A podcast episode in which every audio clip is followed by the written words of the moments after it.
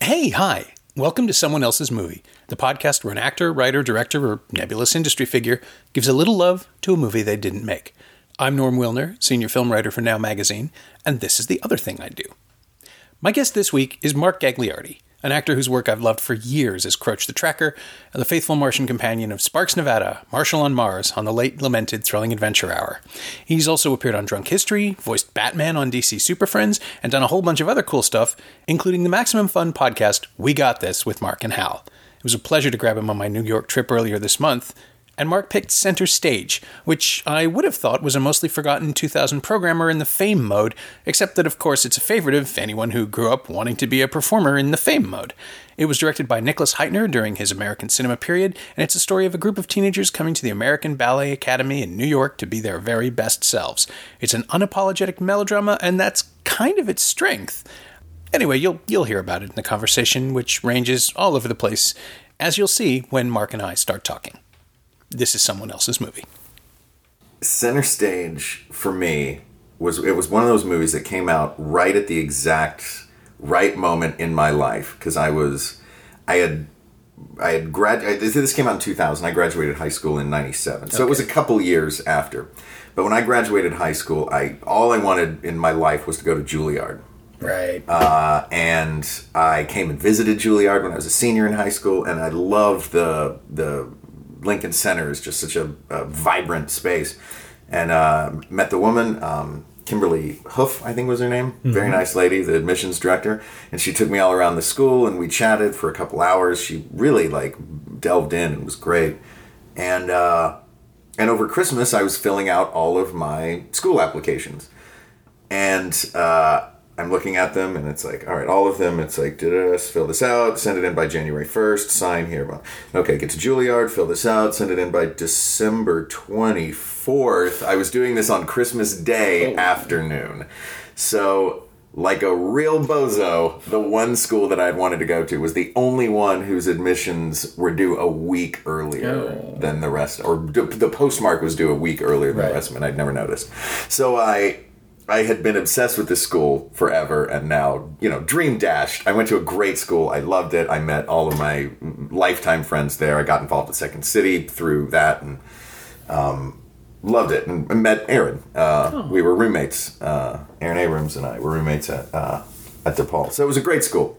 That aside, I always had this obsession with um, with that sort of like vibe. The I, I loved school. I loved the camaraderie of school. I loved the sense of ensemble. I loved the uh, cracking an idea that you had not figured out and suddenly getting it. Yeah, like- yeah. Same reason I like a Rocky montage. Like I will work out to. I found on YouTube all of the Rocky montages Oh, Jesus, tied together? together. Oh yeah. So I will get on the elliptical and I will watch all of the Rocky montages in a row. Wait, aren't you frustrated that he doesn't get any better? That he has to keep doing it movie after Yeah, that he that he's constantly. Why- It's like, oh, this time you need the kids to run up the Yeah. stairs with you. why aren't you there yet, Rock? Yeah. Why aren't you there? but yeah, no, the thing that you're describing is absolutely the thing that I I'm fascinated by these these they're like it's like it's how I imagine the X-Men hang out. Like theater kids, Yeah. they're not like me. They mu you're you're of that world. I was of the theater kid world. Yeah, Yeah, I was a film student kid and a journalist student, like Mm-hmm. a J school kid, and we just sit around and talk about stuff other people have done. Right. But you guys can go and do your thing for each other. It's like it's every one of these movies. Center Stage has it. Fame has it. Where just Mm-hmm. where people are like, "Hey, look, I got this thing with the guitar, and I got this thing with my front toe that I can stand on," and it's Right. just like watching mutants. So, oh, hey, let me let me uh, shake up your drink for you with my uh, rocket power. That yeah. Everybody has a special thing Yeah. that they do.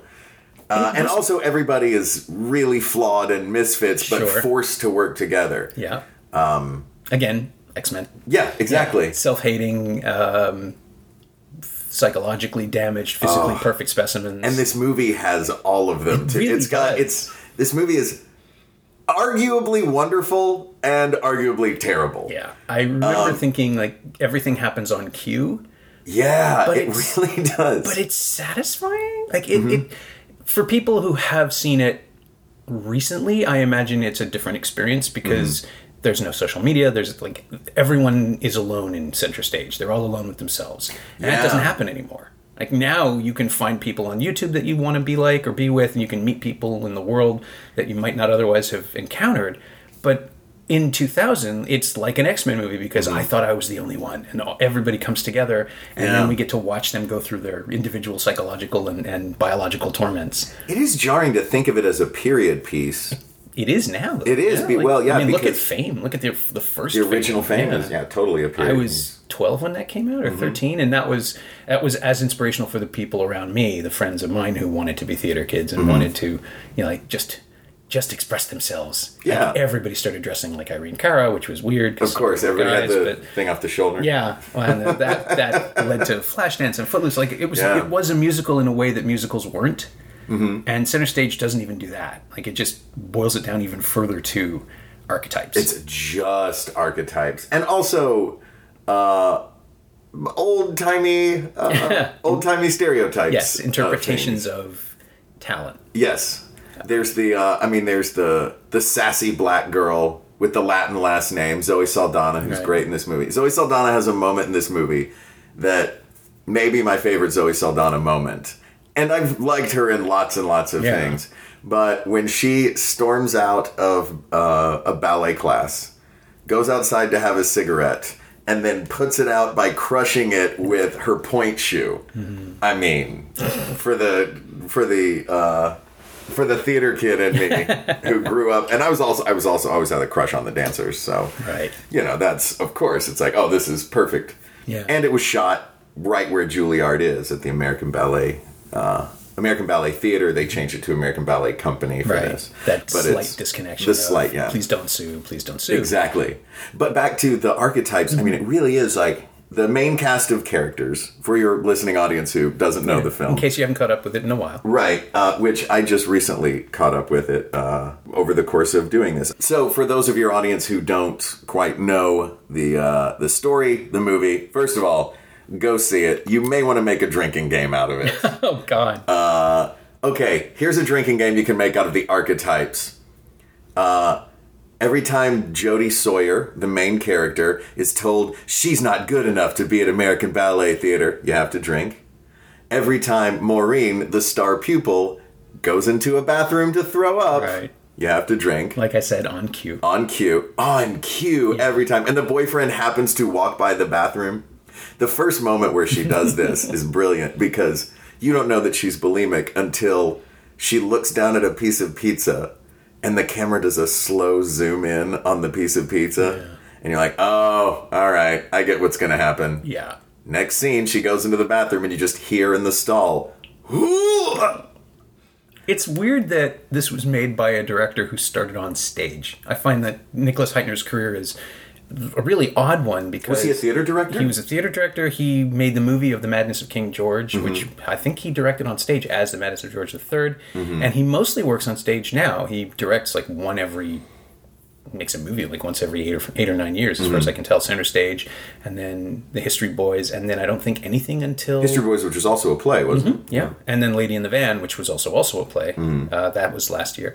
He's he was in this weird little American period where he came immediately over with. Uh, I guess it was a sort of a, a hybrid. He made The Crucible with Mm-hmm. Winona Ryder and Daniel Day Lewis, and I want to say Joan Allen. I'm pretty sure that's a play too. Yep, yep, yep. and that's what he was clearly trusted with. And then his next film was The Object of My Affection. I don't know that. Uh, Paul Rudd and Jennifer Aniston, and he's gay, and she wants him. That's basically Okay. the logline. It's it's right. not good. Um, the source material is apparently better, but it not only has it dated absolutely horribly, but its sexual politics were bad from the beginning, hmm. and Aniston was in that weird flailing period where people were just. Well, it's not her fault. She got offered a lot of stuff, and I think she took it all in that window, and so she hmm. just turned up in a lot of movies that weren't fully thought through. Sure. They had to rush to get the schedule finished to make the next one, or to get her back to Friends. And then Rudd was just poor guy. He's just there are a couple of scenes where it's just really clear that he doesn't want to be there. Yeah. he, he either can't figure the character out or no one will let him, uh, and so it's just this thing that sits there. I remember seeing it with an audience that was so prepped. This is like 1998. They were so ready to laugh and they just couldn't.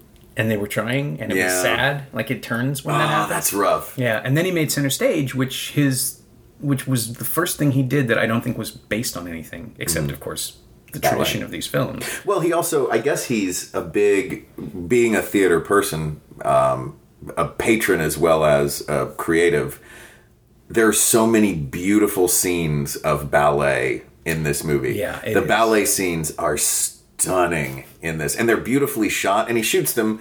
Basically, those scenes are just a shot of the proscenium. He does these big, wide shots. It's not like Moulin Rouge where Baz Luhrmann cut a million, you know, a million times to show you Yeah. uh, dancing. This guy, it's one big wide shot of the stage, uh, and it's it's pretty to look at. And you know he has like an affinity for the stage because there's another one of the great shots in the movie.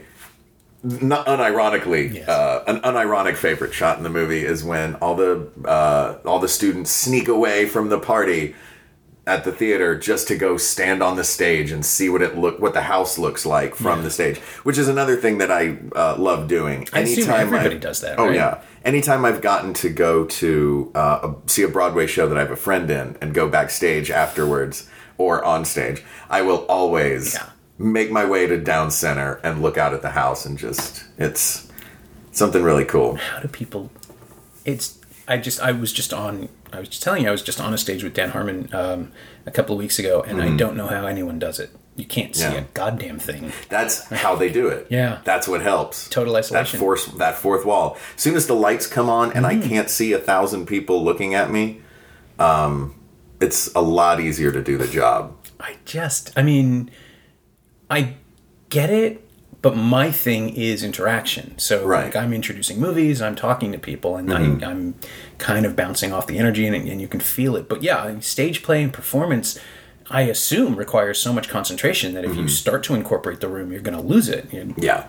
just, And you also, if well, plays different. Like if I'm playing myself in a thing, Mm-hmm. uh, whether it's an interview or a show or a um, podcast recording. podcast recording, it's something that's yeah, which we're doing tomorrow. We're doing a live podcast recording. That's different. I actually like to see the audience uh, because in comedy you really feed off of that. Yeah. Um, but that's more an auditory thing than a visual thing.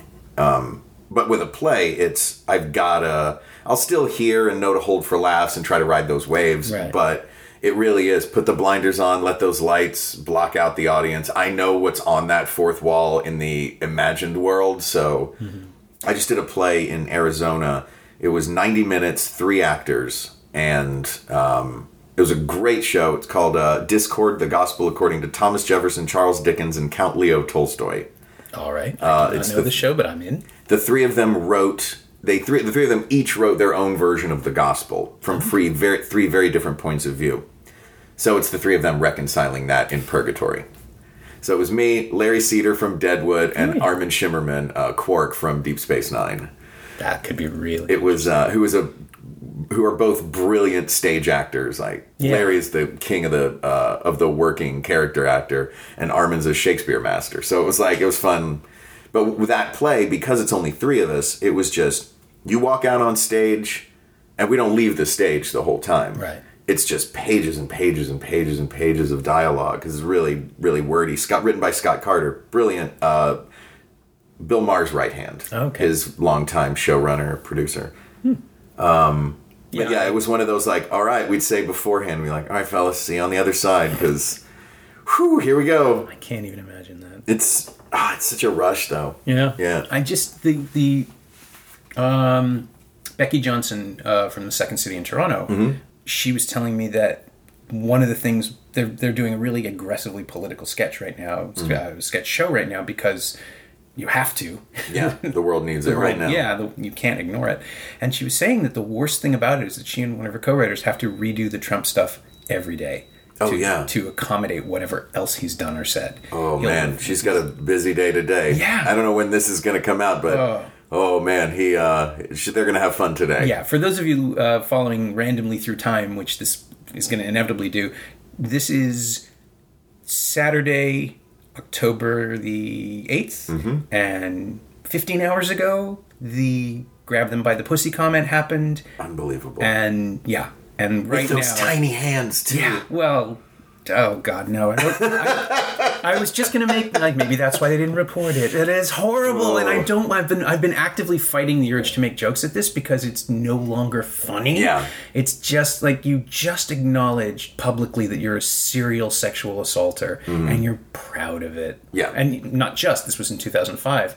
And the only reason that audio surfaced now is because somebody clearly held on to it. Mm-hmm. Because that it's like, oh shit, this can't stay unknown. This like it had to come out. Yeah. But uh like it's just it's so sad. And as October surprises go, that is the most surprising. Yeah. And WikiLeaks just dumped some stuff about Hillary. It's, no- Nobody cares. No one cares. It's gone. Yeah. It doesn't matter. Do you think? I, I bet WikiLeaks is so mad right now because they're so used to being the top story when they get a Yeah. big break. Yeah, I picture Julian Assange somewhere angrily bleaching his hair.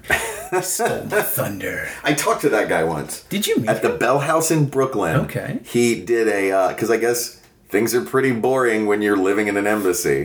he did a Skype interview with the Bell House. Like I guess they just had a night. Oh, he was promoting the WikiLeaks book. Okay. And uh, yeah, and so I was like, they're like, who wants to ask a question to Julian Assange? I was like, I want to ask Julian Assange a question. So what did you ask him? Uh, I asked him which of the embassies had the best accommodations Nice. and which were your friends. I would nothing, nothing important. Right. I could not think of anything important to ask him. But that's almost better. I um, Yeah. want to see People were asking him important things, and I was like, so who are your embassy buddies? Mm-hmm. He said he we really liked Ecuador. Ecuador has a great embassy, very nice. I assume the, the cafeteria is good. Ecuadorian food is delicious. Um, it's funny you mentioned the that that this comes up with the Donald Trump stuff because one thing that is jarring about this movie being a period piece. I mean, there are certain things that are universal and forever about it. As cliche as they are, Yeah, yeah. a limousine full of college students sticking out the top driving through Times Square while a song whose lyrics are literally Yeah. "We'll be friends forever" plays. Yeah, I kind of expected a crash at that point. I know, You right? have to have a reversal. Something terrible. yeah. Yeah, just that moment in the movie that you're like, oh, well, this movie took a turn. Yeah. They go out on the circle line to the Statue of Liberty. They're all wearing the little oh, foam Oh, that's things. right. Some things are sort of permanently New York about that Mm-hmm. and permanently, you know, permanent fixtures. And then you see uh, them right. She's riding, at one point, she's riding across uh, Cooper Nielson, the primo ballerino. Is that what they call him? Is that the male version? I believe so. yeah um, of the the ballet company driving across the uh, Williamsburg Bridge, and there's the Twin Towers in the background. Yeah. and it's really jarring. It was the last year of movies, I guess. Yeah, yeah. had them, but It still comes up every now and then, and it is Yeah. always surprising. Um, I saw something. Well, now you're seeing. Now that we're seeing movies made in like set in period that are Mm-hmm. sort of trying to deal with it. Like, do you show it right away? Do you show it towards the end? Do you hide it? Uh, do you play that weird, loathsome game that that Robert Pattinson movie played? what? oh. what did they do? Remember Me? You didn't see. Nobody saw No. Remember Me. No, it is it. Spoiler: He dies in 9/11. Like Oh, the whole point of this film is uh, that they they don't tell you exactly when it's taking place, mm-hmm. and it's a little bit vague. And it intro- It's from Emilie de Ravin's perspective. She played Claire on Lost, Mm-hmm. and she's uh, she is a student at NYU, I guess, and she meets this troubled man who's in her class, a young man, and he's a young man of privilege, and his father is disowning him because he wants to follow his dreams, and his father is Pierce Brosnan, and it, it's all really stiff and it's pretty lame, and I mean, if you're gonna have a white privileged dad, Pierce Brosnan's the guy to have. he wears it well. He does. He wears it very, very well, and he's the only one in the movie who seems to know what kind of movie it is. But mm-hmm. because he's in a supporting role, he can't really telegraph it. Mm-hmm. And so this whole movie is building towards this huge twist ending, which is that he goes to visit his father's office in the World Trade Center oh. on 9/11, Okay. and they hold it back. Like it's almost as though that like they never acknowledge what year it is. They never tell you what's happening. It opens with a speech about terrorism, which is clever because it makes you think it's post 9/11 New York, mm-hmm. but it's not. And that's the big twist. And the huge oh, I, you're making this incredibly cringing faces. Yeah. I was in the theater. I was in a screening room watching this movie, and after about an hour, I think I started to figure it out, It or something something rang wrong, and it's just like, oh, are they trying to do something here? What are they doing? Because it's not a good movie. yeah. And then towards the end, he's in an. ele- Uh, you don't again. You don't see it. You just see him get out of a cab and go into a building, and it's nondescript. It's all ground level. You can't see what the building is. And then Pattinson's in an elevator, and the numbers are ticking up, and it starts to hit 70, 71, 72. And I said out loud, "Oh fuck you!" I, and the and like the seven other people in the screening room were just like no! Like you could feel this wave of shock roll through the audience and it's clearly how it's supposed to play. Yeah. but i just it's like a, there's a 14 year old girl out there who thinks this is the best movie ever made and when she turns 15 she's gonna hate herself for that. Yeah. it's so terrible. And it's one of those films like i didn't even get to talk to pattinson about it when i met him. I really wanted to. Mm-hmm. He's not like he's not doing a bad job everybody in it thinks it's all like nobody knows when they're making the movie how it's going to be presented you don't you Right. can't see the format of it and it's just the most awful hand-wringing um, died too young live too good for this world bullshit movie and it's just horrible It's funny you mention that about um, about nobody in the none of the actors knowing. Yeah. You know, uh, because that's one thing. I guess the more films you do, the more you can start to sense it. But that's one of my reasons for loving theater is the actors are in control of the tone. right yeah We get to we get to control the pace. I mean, aside from a director crafting it, but in the moment yeah on the once, you- stage, once you're out there Yeah. it's yours it's sure that timing is not left to an editor. I love editors. Uh, editors have done amazing things. Specifically, the Drunk History editors, they have done amazing work, that is incredible work yeah and um, and thank them. For, I thank them for not showing me puking. Um, but Sometimes not to disparage editors. Yeah, sometimes it is funnier to leave it out yeah, right. it's just but yeah, there's something about that um, the the energy that when an actor can do it. Um, but I wanted to get back to um, about the uh, the datedness of it. I feel like one thing that this movie suffers from is we are now 16 years later than when this movie came out. Yep. And um, in that 16 years, women across the country and globally, but women across the United States, and I don't want to sound like a mansplainer, uh, but have really um, have definitely put their foot down on the way that uh, women have been perceived Sure. in entertainment. Yeah. Oh yeah. Popular culture has. Uh, And beautifully so, and rightfully so. yeah, it's been like a spontaneous evolution, except it's not spontaneous because it's been coming all along. Right. But now it's happening. We're in it. and watching the movie center stage it is pre that uh, it is very i mean there's a lot of there's a lot of body issue stuff in this movie some of it is well handled and some of it is a little old timey Yeah. but there's one great scene that sort of redeems uh, that sort of redeems this. Uh, one girl is kicked out of the school because she's gaining weight, and her mom tells the other students, uh, the, the her three best friends who are the main characters, you know, don't ever let anybody tell, don't ever let anybody make you feel bad about yourself. You're beautiful. You're strong. Um, and then much of the movie undermines that message, but at say, least yeah. there is that moment of that message in the movie. Yeah. You're beautiful. You're strong. You're also currently really thin. Yeah. You're gonna be fine. Yeah, exactly. But it is it is weird to watch that from a, a contemporary perspective. I mean, Mm-hmm. I have four nieces. None of them was born yet at the time, and they're growing up in a world where if someone tells them that, they're just going to flip them off. And Mm-hmm. I think that's fantastic. Absolutely. But to watch the attitudes, I mean, ev- pretty much everything Peter Gallagher says in his Horrifying. Balin, is it Balanchine or Balancine? Uh, Balanchine-esque? Balanchine, Balanchine-esque, in his Balanchine-esque way, Yeah. is supposed to be confronting people with this gritty reality, but it just sounds like a cliche from a 1930s movie. Mm-hmm. And I think it's supposed to.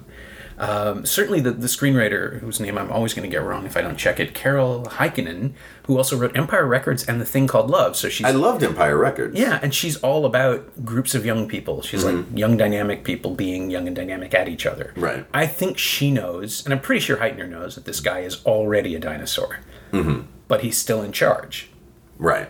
So his attitudes have to be taken seriously within the world of the film, even though we're allowed to sort of step outside. I think that's why Saldana is such an interesting presence because even then, like she's just she's got this permascowl, this no bullshit thing going on, mm. where you can feel her character rejecting it. And so what happens there is, especially retroactively now that she's probably, I mean, easily the most famous person in the Yeah, movie there's not. now, it's not a coincidence that she became the biggest star out of that movie. Yeah, a lot of the other people, like one of the male dancers, turned up again this year in Flesh and Bone, but he hadn't worked on on screen in like nine or ten years. Mm-hmm. Yeah. and she's so good at immediately resisting what she's being given Yeah. by by the film itself. Like her character becomes even more interesting now because not only is she the one you recognize, but you're on side with her instantly because she's already living in the present. If that makes any sense.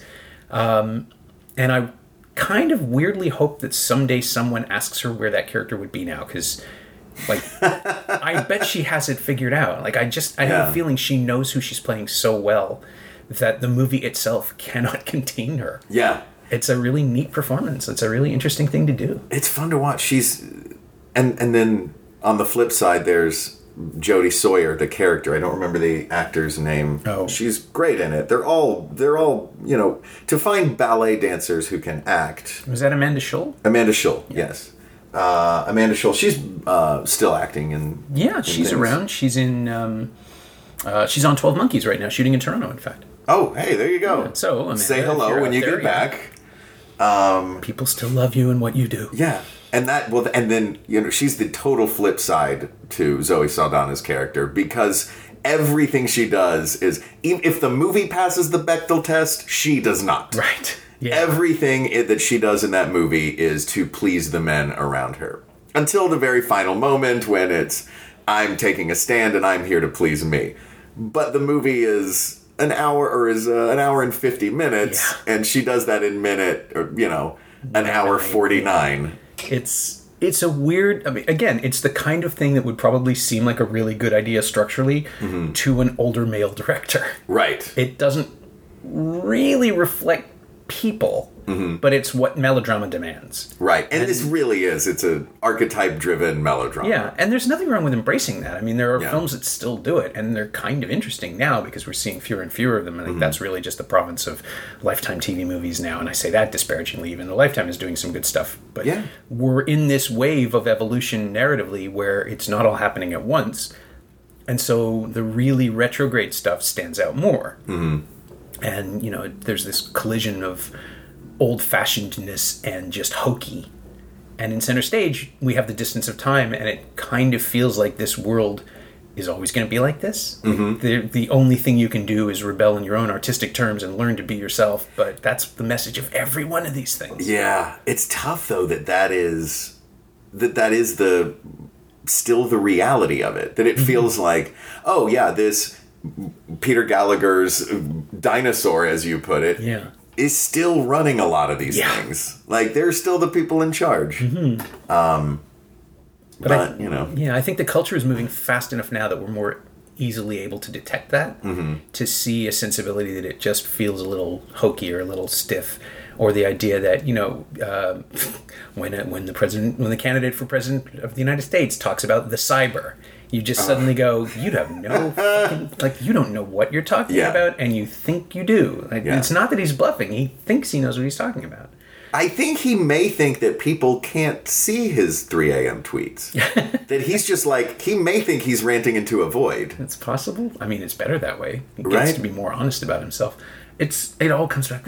Maybe it's just because I'm in New York right now, but it all comes back to Trump. Everything is coming back Mm. Yeah, to Trump. it's crazy. Uh, Gene Gray and I talked about Fight Club, and that episode will definitely already have dropped. Mm-hmm. Uh, and it, that's a pre that's a Trump movie. That- That's a pre 9/11 movie that doesn't Yeah. feel like one, but it also feels like an absolute expression of like the people who don't get Fight Club but love it and don't know that it's about them yeah. those are the Trump supporters. Those are the ones who just see a charismatic leader and want to follow him and do whatever he says. And just the idea that Donald Trump is perceived as charismatic by 30% of This- America, I don't know. It, it just, he's on television. That's how that works. I hope that by the time this drops, uh, he something will have happened. I mean, as we are as we are recording this, there are giant Republican donors who are meeting to figure out how to kick him off the ballot. Right. after this whole comment.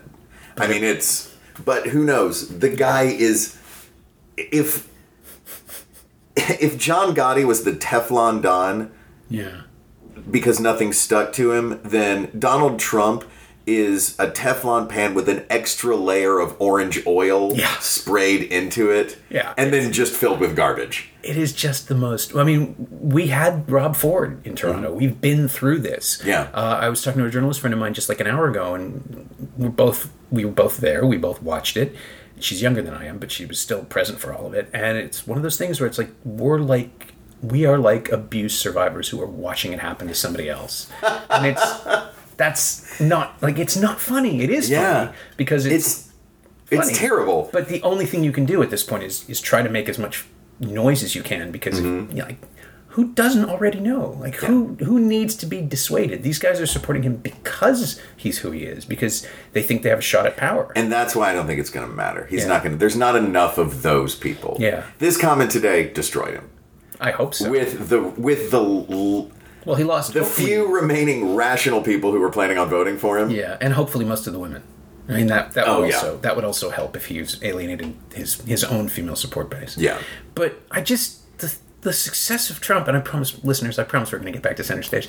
Uh, but the success of Trump proves like it it proves that conspiracy theories aren't bullshit at this point. Like the Illuminati don't exist.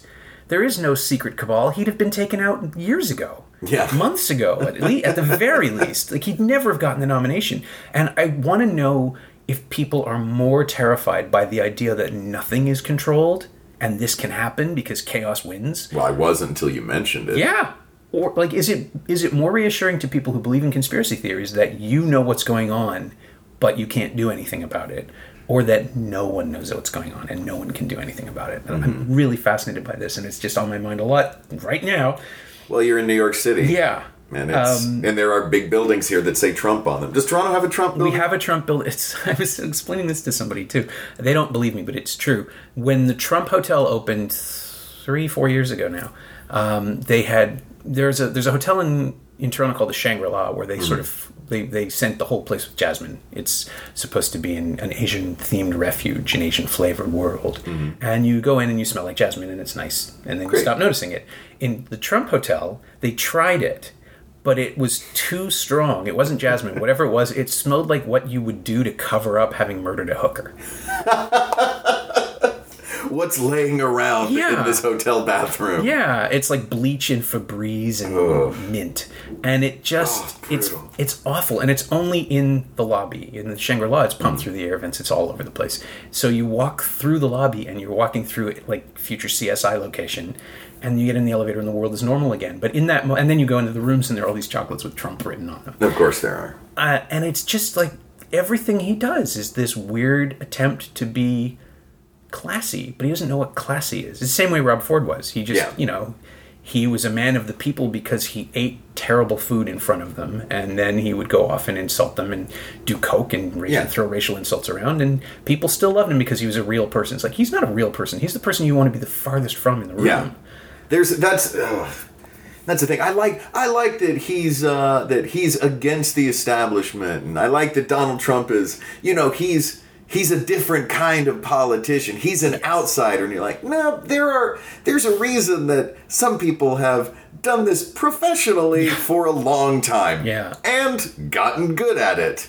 He is yes, he stands against all of that. Yes. But what he stands for is pretty horrifying. Yeah, it just gets uglier and uglier Yeah. more time goes on. I just I, I picture Mitt Romney somewhere in his room thinking just like, what did I do wrong? Yeah. And at this point, I was pretty sure he had a murder basement, and I still think he does. Yeah, Mitt He's like- Romney? yeah, he's like one of those guys. He's too squeaky clean. yeah, he's just got a secret. He's got a secret pleasure that you don't ever want to find Yeah. out about.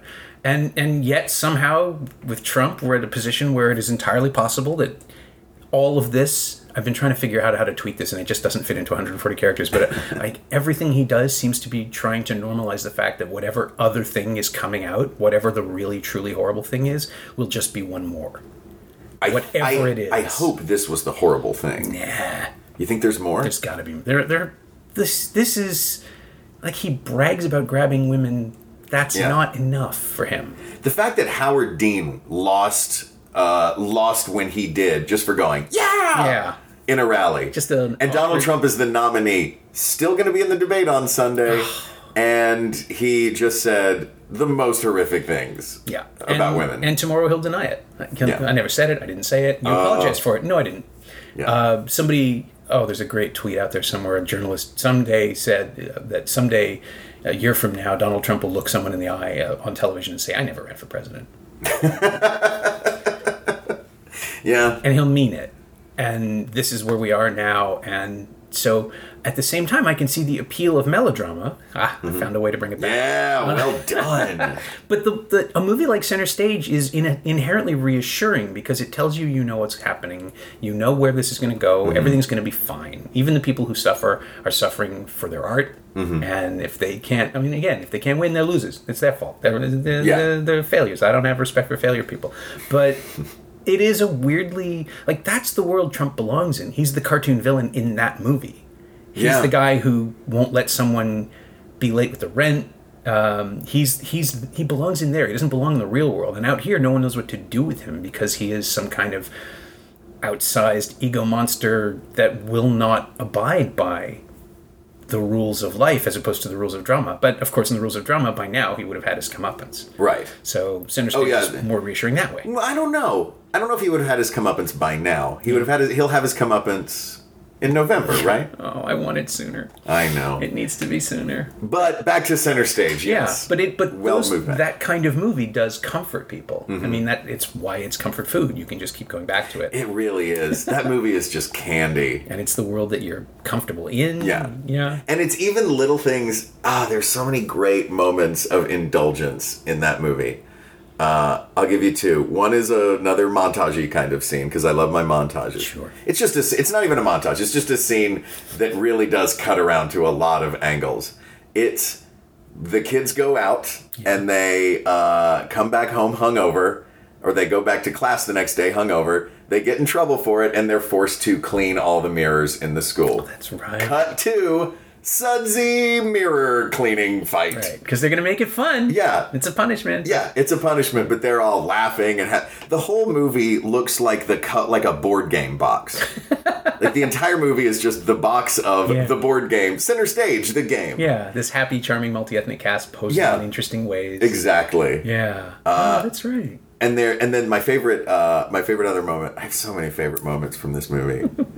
uh runner up moment is uh is Donna Murphy's speech. Donna Murphy brilliant Yeah, actor, Broadway actor. credit to Donna Murphy. Not enough credit to Donna Murphy. She's a, she's an amazing actor. She absolutely is. Um, and she's she she can radiate concern and sternness at the same time, which makes her so great. Like she even does it in her Mm-hmm. Without voice. moving. Yeah, she Yeah. does it with Entangled. She does it in a voice role.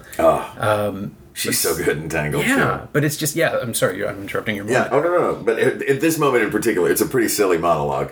Uh, it's like you know when the when the world is getting to. She's standing next to the bar in the in the um, Oh, ballet studio. Right. She says, uh, "So when things are getting you down, the world isn't out there." And I'm I'm butchering this quote. the world isn't out there. It's right here. And she pats the, bar and Yeah. the. Oh man, that moment and the other moment That's like is. the closest the movie comes to being an actual musical. Yeah. oh, if I know. There had been a song, you'd be fine with it. Yeah, I would have loved it if a song just came in right there. There, uh, that and um, okay, one more scene that I totally love. No, this is in the. Broadway Dance Studio, which still exists, a real place, uh, which is just off of Broadway, and there is a strip club next door. But that's beside the point, That's New York, baby. right? Yeah. Look, It's the old New York. you may not make it that one block all the way to Broadway. But you're gonna make it that half block to the. Uh, sorry, that's terrible. Up the stairs to the glitter house. Yes, they're uh, they're in the um. The, the, it's a whole musical number of this dance class. It's it's showing how much different this dance class is than her regular ballet classes. Uh, when they dance to the Red Hot Chili Peppers and they do the entire song "Higher Ground." That's right. I'm reminded that we're not so far from the 90s in Uh, Yeah, this movie. yeah, exactly. Like, oh, this was a hit. What would it be now? Now, uh, that would be like a Gaga, Rihanna, something like girl powery. yeah. But if they were going to go with a rock band version, Oh, that's you know what I mean. Yeah, and it's not even. I don't. I, I was going to say I don't even know what Rihanna and This movie is not girl power. They're not girl powery. That's not it either. I, it's funny, like I, when you were talking about the scene where, where Saldana stubs the cigarette out, it's Mm-hmm. like that is pretty much what Rihanna's doing now, only just on a huge scale. And Beyonce, like that's Yeah. they took that and ran with it, and I wouldn't Yeah. be surprised if it's the kind of thing that just incorporated itself into their their tour bus viewing or something. Like it's a thing you pull out to watch. I don't know who, and, and I don't know if they watched the sequels because we haven't mentioned that there are That's two right. sequels to this movie. Yes. which are I started watching one and it's they're pretty unwatchable. Yeah, I, I never got around to either one. I don't think they ever made it to. No, they, they weren't released theatrically. They were No, direct to DVD. They were straight. Yeah, they were straight Yeah. to Netflix or DVD or whatever. Um, but my favorite, absolute favorite line uh, in the end of the movie. Again, for those who haven't seen it, I'm sorry for spoiling things. Um, and uh, at the end of the movie, Maureen decides she doesn't want to be a dancer anymore. That's right. and she goes to her mother, who is the perfect stage mom. This this actor, I, I I should be looking these up and giving shout outs, but the stage mom in that is great, uh, perfectly over the top. Yeah. And she, uh, her mom, furious with her, is, is trying to find out why she is, is leaving this life that she's been doing since she was nine. She's been at the school since she was nine years old. And she uh, she looks at her mom with tears in her eyes, and she says, "You didn't have the feet." I don't have the heart.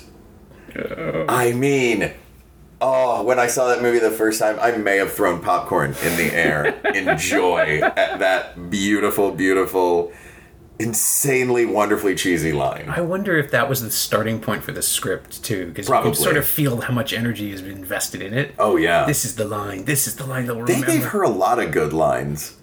When she shows up at her boyfriend, her, her she and her boyfriend break up, and then she shows back up at his apartment, and she's standing in the doorway crying, and asks him how much of uh, how much of what you liked about me was my bat was me being a dancer, and how much of it was just me, and then falls into his arms. I mean, it's such a cheesy script, but it's um, and then the very final moment is the girl who has struggled the whole time. It is a long crane shot that pulls away from the lobby of the American Ballet Theater as spontaneously the entire crowd in the lobby just applauds her. because that happens. Yeah, everybody just started applauding her. Yeah. This is this is the world we live in. Um, I want to live in that world. I would that's much rather exactly. live in their ver. I love New York City. This also, I'm a huge fan of New York City, and this movie is a love letter to New York. Not like a Woody Allen love letter to New York, but like a like an AT and T commercial. Yes. love letter to New York. Um, but that's the version of the city that I grew up wanting to live in. Like taking a motorcycle across the Williamsburg Bridge and going to your loft that overlooks the city and climbing into this limo and riding through Times Square. Like it's just the whole thing is. Yeah. I wonder if their limo crashed with Josh Baskin's limo when he was Aw. poking out the top of his limo in. Some kind of- were they in Times Square? Uh, I where want to say were going. maybe. Could have been House. I don't know. Might have been Lincoln Center. No, I think Yeah. it was Times Square.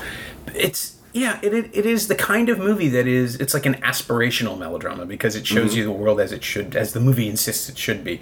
And like when Natalie Merchant, as as sexist as sexist as it is. yeah, and as when Natalie Merchant did the show, she picked All About Eve, and it was exactly Oh, the yeah? same thing. It's the movie that she's always had with her and always watches on the bus, and Mm-hmm. it's her. It's the thing she retreats into, and she wanted to exist in that level, not of of New York necessarily, but the society thing, like be among the swells. Mm-hmm. Yeah. that's how she put it, and it's um, it's so odd to see the things that we connect to on that level. Mm-hmm. I don't know that I have a New York movie like that or an LA movie or anything at all, but it's um I wish I did because then Mm-hmm. I'd have I'd have a vision and instead it's just like well every time I'm here now it's just like well I should live here it's basically what it is Yeah. uh, and I don't and I'm mad at In New. York? yeah Yeah. it's like It's a great town. Yeah. Toronto's a great town Toronto's too, though. fine, but I've, I've lived my whole life there. And there was a Yeah. there was a moment in 2007 when my wife got a job here, and we almost moved, and we should have. And every time I come in, I end up in near the old apartment, and it's just like, Ah. God damn it, why aren't we? I mean, we wouldn't, and we wouldn't be there now. Like this is the other thing that's idealized in its own way Mm-hmm. because we'd be somewhere else. We would you don't stay in an apartment for on the Upper West Side for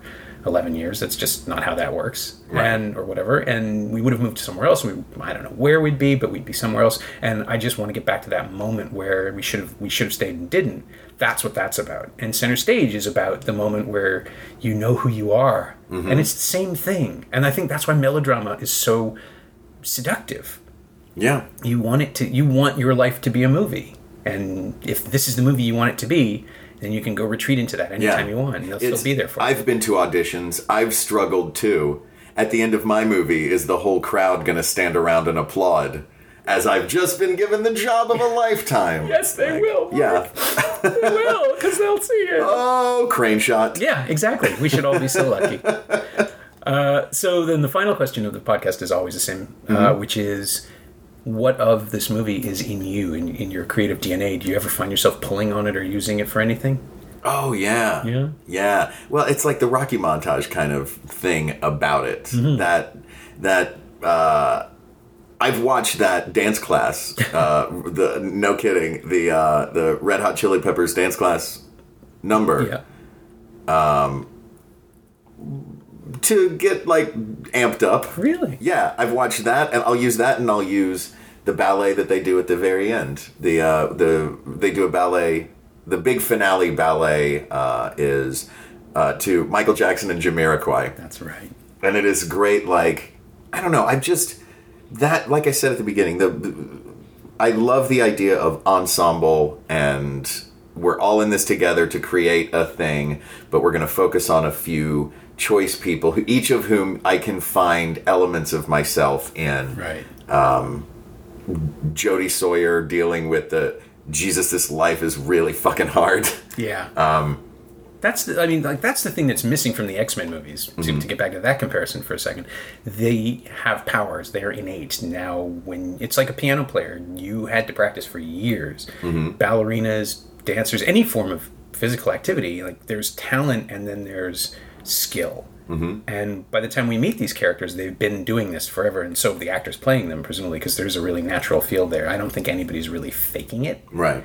and you don't get the sense that the movie is sophisticated enough to be protecting an actor that can't do it. They're not cutting around behavior. Right. So you get to every every one of these movies introduces you to these characters when they're pretty much at their physical peak, mm-hmm. but they haven't figured out how to use it yet. Yeah. And that's where the X Men comparison comes back because that's you know like you're here to learn and all that, but it's uh, they're like little gods, and it's so alien to me to, to watch people do this stuff that I can't. For a minute, every time I can't relate to them. It's just like, oh my god. What are Yeah. But of course, they're fictional, so it's okay. Yeah, and, exactly. And you have the out. But yeah, if, and if you see, if you feel that pull towards that world, and you see pieces of yourself in them, then Mm-hmm. of course it's going to be reassuring to you rather than terrifying to me Right. and Cronenbergian. Did you refer to center stage as Cronenbergian? I- My response is Cronenberg, Ah, you but go. I'm from Toronto, so I can pull it off. ah, there you go. I'm allowed. But yeah, so how do you use it now? It's just like wh- what are you amping yourself up for? What kind of roles are you chasing? This is the kind of movie that when because I only moved to New York uh, two and a half years ago. I lived in Los Angeles for 14 years. Loved it. It's a wonderful place. It is. I will go back there. There's work there. It's fun. Um, but this this movie and movies like it, Fame, um, you know, that sort of they they basically created the version of New York that I wanted to move to the um, walking through, you know, the the shots circling around you while you're looking at Times Square with a bag slung over your shoulder with dance shoes in it. Right. You know what I mean? Because I grew up dancing as well as acting Okay. and singing as well. Um, not like I'm not like a dancer by any means. I just like doing musicals. Right. Well, you're better at it by definition than most people you meet Yeah, that's fair. Because we don't like that's the thing, right? It's a skill that. And again, this is the other thing that, that Center Stage really does do that I don't think a lot of these movies do. It acknowledges that there are people who are better at the thing Mm-hmm. and know it, yeah. but also it acknowledges that the people who aren't better at the thing know it. They're still good, but they're not good enough. And that's Right. a really interesting thing that almost never gets explored because you get stuff like Whiplash where, you know, the lead is bullied and tortured into being the best, but that's okay because he's a void. Mm-hmm. Yeah. He's, he, there's no self doubt. And that's the most interesting thing about Center Stage is that it really picks that scab. And Yeah. characters are ruined by self doubt and nerves. Yeah. And that's not and some that understand that Yes. uh, are fine. There's one character, she's a minor character in it, but she's great. Um, and she calls her calls her mom to tell her what um, she's calling her mom to tell her what thing she got in the what casting she got in Right, the show. yeah. She's in She's like, I'm going to be doing this thing in the show. Uh, well, Maureen's going to be doing the lead, but you know, for where I'm at, uh, this is a great role for me. Yeah. And it's like, oh, that's you know, Yeah, you don't see that very often. You Yeah. don't see the secondary characters being given dignity, right? They're the ones who run crying off when they don't get the part. right. Yeah, and I just I think about you know Jessica Chastain going to Juilliard and just toiling in relative obscurity Mm-hmm. and now emerging as not only like the probably the best actors of her generation, but also being okay with it because she it happened when she was old enough to handle it. Yeah. So you evolve into the person like your best self and all that at these schools. And if it happens too early, you can be a monster. And if it happens way too early, you can be Peter Gallagher. Yeah. In, no, I've met him; he's very nice. But the, the Right. Peter Gallagher in the movie, who has just never been challenged and is absolutely convinced that his way is the right and only way. Yeah. And I love movies that let you fill in those blanks that say that, you know, this one's going to be all right. You won't see her again, but she's going to be fine. Mm-hmm. And that's like that's rare in these films, especially now where it's just more and more about casting an A-lister and letting everything else just fall into place around them. Um, you know, Anna Kendrick is not not going to succeed in Pitch Perfect. Right. That's like she's going to overcome her challenges. Yeah. And then the sequel, just as a result, has nowhere to go but introduce another character who has to overcome her challenges. Yeah. So they're still pleasurable. Those are fun. But yeah, there's something about Center Stage when you picked it. It's just like, oh, there's more to. We can talk about this. There's more Yeah. in there than I remembered. And it was great. So thank you for bringing it. And if My you have pleasure. any advice to future theater kids, this is the moment where you can give it to. Oh, advice to future theater kids. Or current theater kids, I Or yeah, uh, yeah, future theater kids would be babies now. They probably don't know English yet. No. Um, but this could, you know, in the future be downloaded into their brains. Uh, that's true. I don't was, oh yeah, it goes on the internet. It stays forever.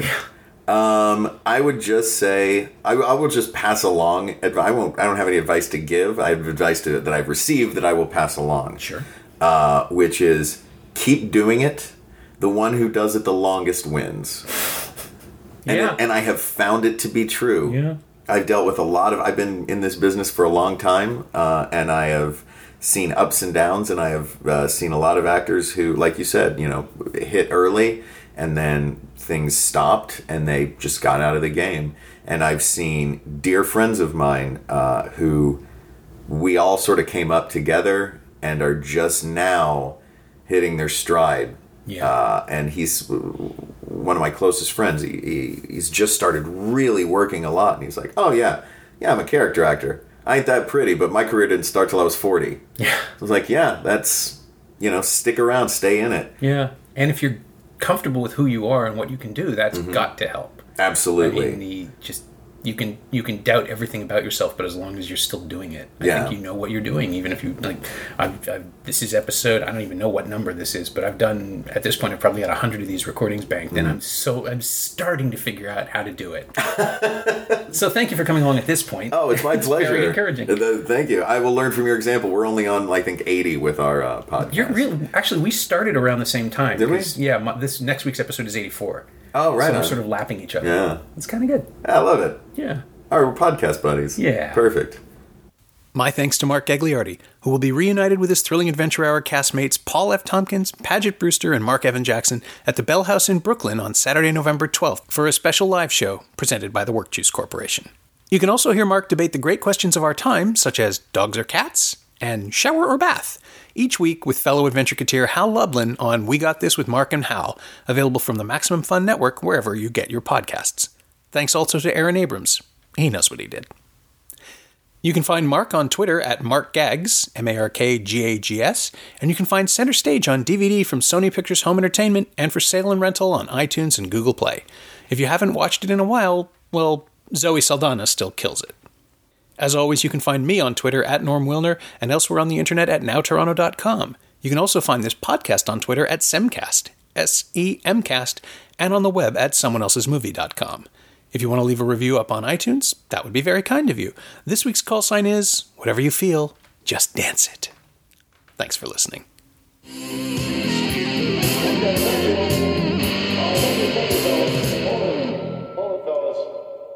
I'm afraid you're just too darn loud.